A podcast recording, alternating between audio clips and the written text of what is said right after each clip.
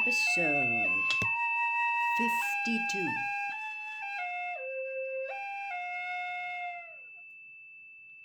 Mr. Crouch, Mr. Bagman, said Karkaroff, his voice unctuous once more. You are our uh, objective judges. Surely you will agree that this is most irregular. Bagman wiped his round, boyish face with his handkerchief and looked at Mr. Crouch, who was standing outside the circle of the firelight, his face half hidden in shadow. He looked slightly eerie, the half darkness making him look much older, giving him an almost skull like appearance.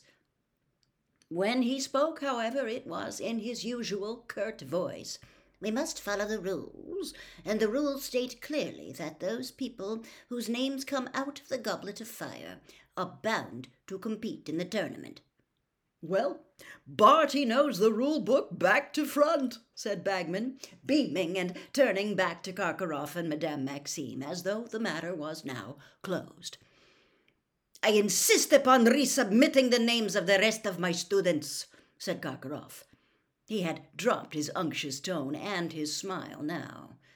His face wore a very ugly look indeed. You will set up the goblet of fire once more, and we will continue adding names until each school has two champions. It's only fair, Dumbledore. But Karkaroff, it doesn't work like that, said Bagman. The goblet of fire's just gone out. It won't reignite until the start of the next tournament, in which Durmstrang will most certainly not be competing, exploded Karkaroff. After all our meetings and negotiations and compromises, I little expected something of this nature to occur. I have half a mind to leave now. Empty threat, Karkaroff, growled a voice from near the door. You can't leave your champion now. He's got to compete. They've all got to compete. Binding magical contract, like Dumbledore said. Convenient, eh? Moody had just entered the room. He limped toward the fire, and with every right step he took, there was a loud clunk. Convenient, said Karkaroff. I'm afraid I don't understand you, Moody. Harry could tell he was trying to sound disdainful, as though what Moody was saying was barely worth his notice. But his hands gave him away. They had bowled themselves into fists. Don't you? said Moody quietly. It's very simple, Karkaroff. Someone put Potter's name in that goblet knowing he'd have to compete if it came out. Evidently, someone who wishes to give Hogwarts two bites at the apple, uh, said Madame Maxime. I quite agree, Madame Maxime, said Karkaroff, bowing to her. I shall be lodging complaints with the Ministry of Magic and the International Confederation of Wizards. If anyone's got a reason to complain, it's Potter, growled Moody. But funny thing, I don't hear him saying a word. Why should he complain? burst out Fleur Delacour, stamping her foot. He has the chance to compete, hasn't he? We have all been hoping to be chosen for weeks and weeks. The honor for our schools, a thousand galleons in prize money. This is a chance many would die for. Maybe someone's hoping Potter is going to die for it, said Moody, with the merest trace of a growl. An extremely tense silence followed these words. Ludo Bagman, who was looking very anxious indeed, bounced nervously up and down on his feet and said, Moody, old man, what a thing to say! We all know Professor Moody considers the morning wasted if he hasn't discovered six plots to murder him before lunchtime, said Karkaroff loudly. Apparently he is now teaching his students to fear assassination too. An odd quality in a defense against the dark arts, teacher Dumbledore, but no doubt you had your reasons. Imagining things, am I? growled Moody. Seeing things, eh? It was a skilled witch or wizard who put that boy's name in that goblet. And what evidence is there of that? said Madame Maxime, throwing up her huge hands. Because they hoodwinked a very powerful magical object said Moody. It would have needed an exceptionally strong confundus charm to bamboozle that goblet into forgetting that only three schools compete in the tournament. I'm guessing they submitted Potter's name under a fourth school to make sure he was the only one in his category. You seem to have given this a great deal of thought, Moody, said Karkaroff coldly.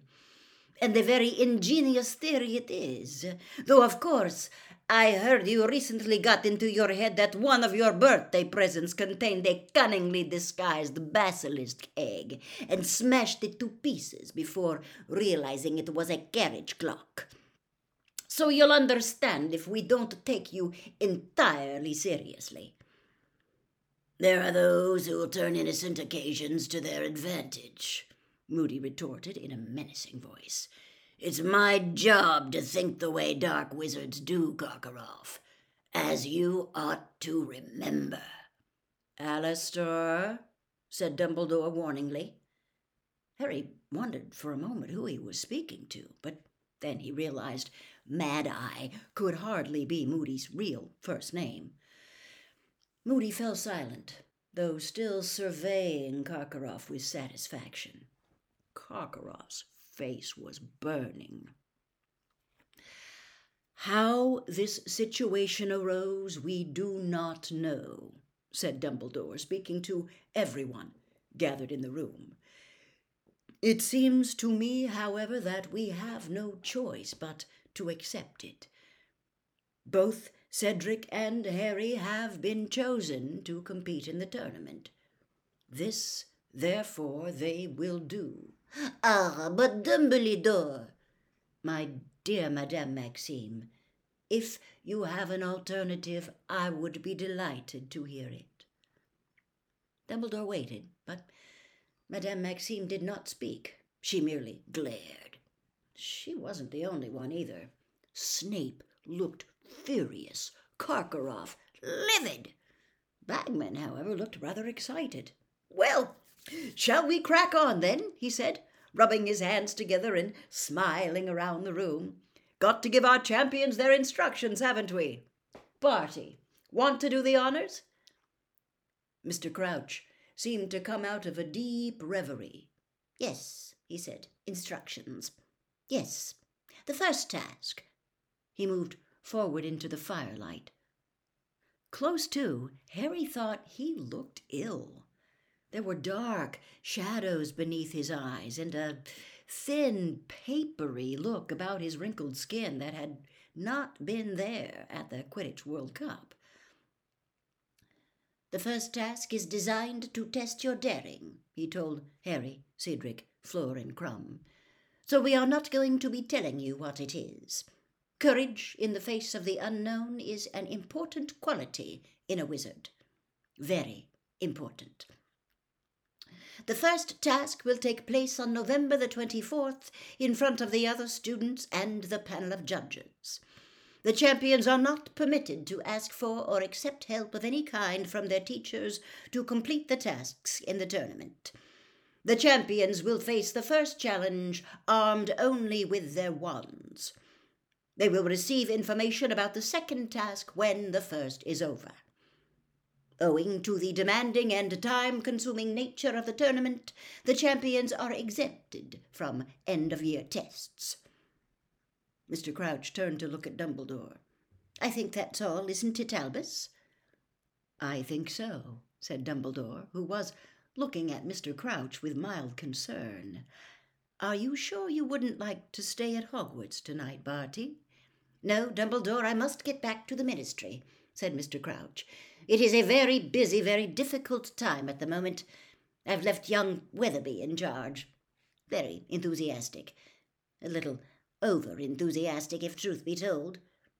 You'll come and have a drink before you go, at least, said Dumbledore. Come on, Barty, I'm staying, said Bagman brightly. It's all happening at Hogwarts now, you know. Much more exciting here than at the office.